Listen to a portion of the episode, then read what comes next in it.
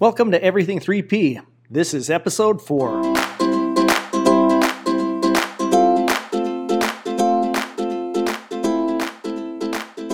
Today we're going to talk about you as a third party seller and how to work with distributors. And Dave Howell is with us, and uh, we are going to have some fun yet again. I think so. Absolutely. I think I'm always with you. So Yeah. we're talking about three P's and how to be compliant, and how to be a good faith seller. It is, and matter of fact, the reason that this topic came to mind is because there's a lot of third-party sellers that uh, I've spoken with actually within the last week, and uh, what they say is, you know what? I don't understand why I'm getting picked on. I, I've got a cease and desist letter to sell this this distri- I mean this brand's product, and I bought it through the distributor, and the distributor said, "Hey, I can you can sell it on uh, Amazon or other e-commerce platforms," when in reality it's not. And so, why is it not? And what can we do about it to, to ensure that those that are in these third party uh, type of formats are are in sync? I, I think it's funny. I think that's the, the if we were to say the great disconnect, because that's what it comes down to be, Maurice. So when Yeah. you talk about that, how can a you know third party seller work with the distributor, or how can you work with the manufacturer? Yeah, I received a cease and desist letter. I know you and I are going to be talking about this quite a bit over Sure the next thing. months coming. Yeah. Um, you know, just for everybody that's listening, a little little backdrop here.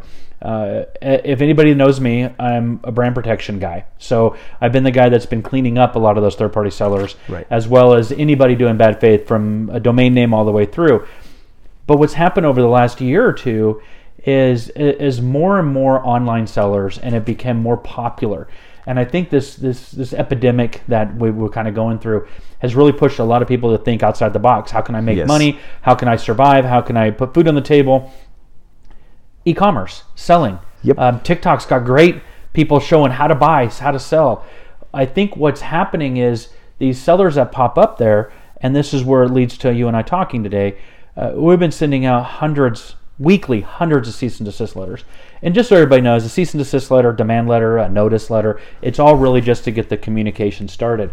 But in reality, we've been getting a lot of pushback in a good way from sellers saying, hey, wait, I thought I was authorized. Hey, wait, the distributor let me. So, to answer your question, that disconnect is what's happening. The, the distributor does not always know what channel restrictions the manufacturer may have in place. Now, you and I, as we know, we're on a lot of these calls, we encourage um, the manufacturer to really have that very clear, fully transparent. Here's our channel. Here's what we do. I always talk about having territories Yep. very written out. Territories are not geographic in our world; they're digital. So understanding where you can and can't sell. So we do see that a lot. I know you're going to be asking me a lot of questions, really, how to work with those. But understand, just because a distributor gave you product, Yep. you really there's a there's a few things you got to do, right? Because you can't just assume you're not going to get that cease and desist letter from Maurice, myself, Noel, anybody, right? Yeah, I know. I hear you there. Well, and, and, and along the same line, if I do have a, a cease and desist letter, I go, what's the conversation that I ought to be having with my distributor? Mm-hmm. Oh, very true. I mean, if you get a cease and desist letter from a manufacturer, the very first call you should have, um, well, let me digress. The very first call you should have is respond to that cease and desist letter. At least acknowledge that you received it. Um, uh, one of the things that I like to see, and it usually will, it, it buys you a lot of time, is I received your cease and desist letter. Let me take a look at this. I'll get back to you. Um, and do get back within 24 hours or so, Yep. so we know it's not just a fluff. But then your call right after that is to the distributor. Yes. You distributed me product. I've received a demand letter to cease selling. What is going on? Gather that information from the distributor. So Yes. when you have that conversation, either with someone like ourselves, right, Right. or the manufacturer, you have the information that you have where you're not going to have someone like me say, well, ignorance is not a defense. I didn't Yeah. know. I didn't know is not a defense, right? I understand you may not know, but go gather the information. Sure. And maybe the distributor could even say, oh, yeah, you weren't supposed to. Yep. Well, okay. Well, you know, little little ignorance there is okay, right? It's like I didn't know. I bought it. They gave it to me. Odds are you and I will let them sell out. We'll talk with the manufacturer and go sell through the product. It was a miscommunication. I'll make sure you adhere to that pricing level Right. and that MAP and go ahead and sell out. But no moving forward, you may or may not be able to do that because of the channel restrictions in place. Sure. Now, would it ever be worth it to go talk to the man- manufacturers themselves? And the only reason I say that is because sometimes uh, in these conversations, the distributor didn't even know that they that, that a, something was in place. Would it be worth it to just uh, as as a uh, backup to, to do Well, that? I, I think yes, yes and no. I, I think more communication's better, ob- obviously. Yeah. But if they're receiving a demand letter from someone like you or ourselves, right, or an agency like our, Right. we're kind of being retained to to fill that, Yes. to be to be the funnel for that, Right. So a lot of times, and you you and I see this, we have a lot of shoe manufacturers, right? Yep. Um, a lot of times, the, we'll send the letter out. They'll call the manufacturer, their sales rep, and they'll push it right True. back to us. Yes. I'm sorry, you got to call Dave or Maurice on that. Yes. Well, kind of funny when you think about it. we can't negotiate on behalf of a brand, but they really want us to be. If, if you, you know, I hate to say the analogy, good cop, bad cop, but they always want to be the good cop in that and push it back to us and be like, well, we were told to clean it up. We need to clean it up. But what they're really asking us, Right. They don't want to talk with the manufacturer because, uh, or the manufacturer doesn't want them talking. They want us to gather the information from a strategic Yes. standpoint, get tell them what they should or shouldn't do because manufacturers don't always know. And that's Right. why they retain people like us to say, well, the seller came to us. Yep. He did all the distri- distribution. You looked at his store. What do you recommend, Dave? What do you recommend we do? And that's when we come back and go, hey, you you you can't have 10 sellers on Amazon selling the same Yes. product. It's going to hurt your channel. You probably need to restrict him. But he did buy 15 product, you know, legitimately. Maybe we should let him sell out or offer to buy back the product Yep. because it shouldn't be the third party seller's fault Sure. ultimately. Um, Right. But once he's now been on notice, and just so everybody hears, once you negotiate that or work through that, the next time you buy it, you Yep. got to understand you're they're not going to be nice, right? Because you're a Yeah. good faith seller Yep. until you do it again. Yeah, there's. A, speaking of which, I, I know we're approaching the holiday season. It's funny because there are a lot of folks that uh, actually were off the clean channel the whole bit. Christmas season, all of a sudden, a lot of product magically appears uh, despite receiving those letters. If I, in bad faith, do something like that, what what are some of the ramifications I can expect, at least from a third party's point? Well, here, here's the thing. So uh, I'm not going to go so as far. I'll play a little devil's advocate. Sure. May not be bad faith, right? I mean, we know they know what they're Yeah. doing, and and but uh, I I kind of hold bad faith sellers at a at a different level. Like I, I mean, you and I can talk in depth on what a really bad. Yes, there's no doubt but about a that. A lot of times I think some of these sellers they're opportunists, right? Sure. And and they were compliant for five months of the year, but they were still sitting on a lot of product. Sure. The holiday comes around Yep. and they're going to go. I bet I can move it fast. Go under the radar. They probably Yeah. got a lot of other things going on, and I can probably move that product. Well, Right. unfortunately. You and I have our finger on the pulse our manufacturers like hourly. Yes. So um, not only do we have good technology in place, not only are we very, very have an open line of communication, not only with the, the, the technology firms we may, may work with, but also the manufacturers. Yep. And the minute it hits that, so that's not a good good excuse, but they do Right. do that. Mm, They'll receive a letter from us, Right. like you said. What what what do they what can they expect? Sure. Um, they can expect a letter from us, and then they probably can expect you know a high level of enforcement. Sure. Um, you know they Yep. they don't get a three strike you're out policy. Once it happens again, you're kind of on. At least I'm going to speak to our manufacturers and where their pulse is. You did it once, Yes. okay. You did it again. We will submit the highest level of enforcement we can. Yep. And that could be a brand registry complaint. Sure. And I'm all. And again, for everybody knows, I don't submit those. Right. I work with the manufacturer, but they need to pull the trigger on that. Sure. Um, but the minute a minute they do, Uh huh.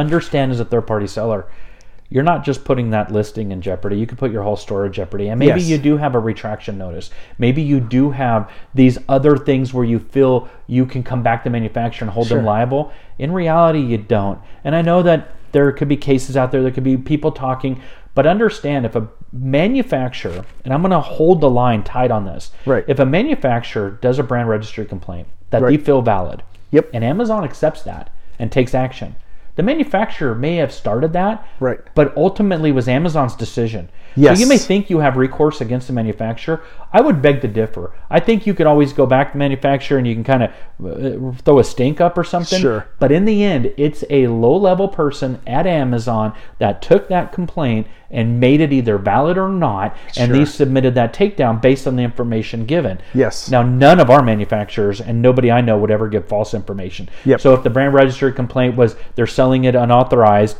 they're selling it as new when they can't because there's no warranty, it's an open box return, it was, you know, suspect counterfeit, and I use that very, don't everybody Yes. hinge in on that, but there's things like that that that if a manufacturer does that, you can put your whole store in jeopardy, and I guarantee Sure you, it's to it could be two weeks before your store's back up, and over the holiday season, That's you won't have seen that. catastrophic. Yep, It's catastrophic. not worth it. No, not at all. Yep.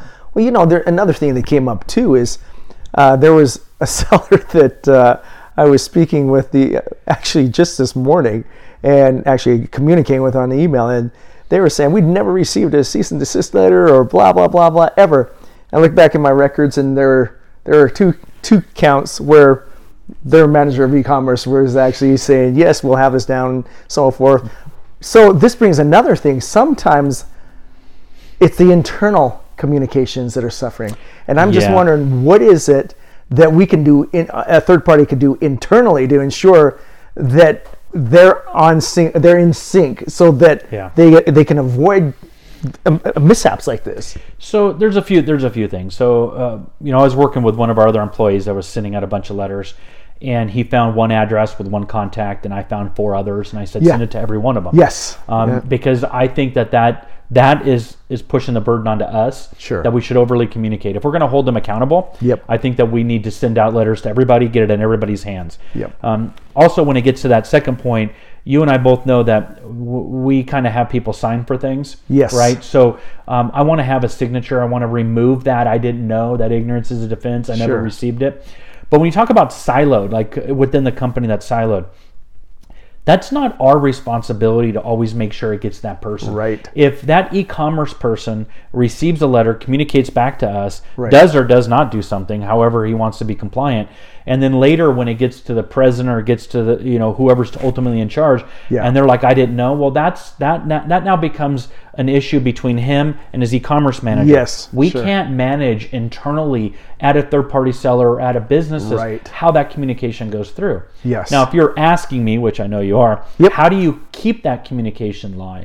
How do you unsilo internally? Yes. I think what's important there is if you're in charge uh, of your, if you got your own store and you Right. got a couple employees and you got a brother, sisters, nephew, whoever working with you, however you have your your third party seller structure set up, Yep. you need to make it evidently clear to everybody that hey, we are selling products, we're selling multiple manufacturers, we will receive notices from time to time. I need to make sure all that percolates back up to me so we have the appropriate, we can take Yep. the appropriate action whether we whether we comply or not, um, Right. but we can't ignore. And- Exactly. and that's if anybody that's listening today takes one piece of that, please don't ignore. I can Yes. tell you through attrition, we'll always win. And not not just us, whether it's an agent or a manufacturer or a law firm, you will always lose if you do not uh, uh, uh, uh, respond or Yep. acknowledge because that's part of it. Yep. You- you- you- it- when I when you hear me say ignorance is not a defense, that's a legal term. That- Yeah. That's in that's in court where it's like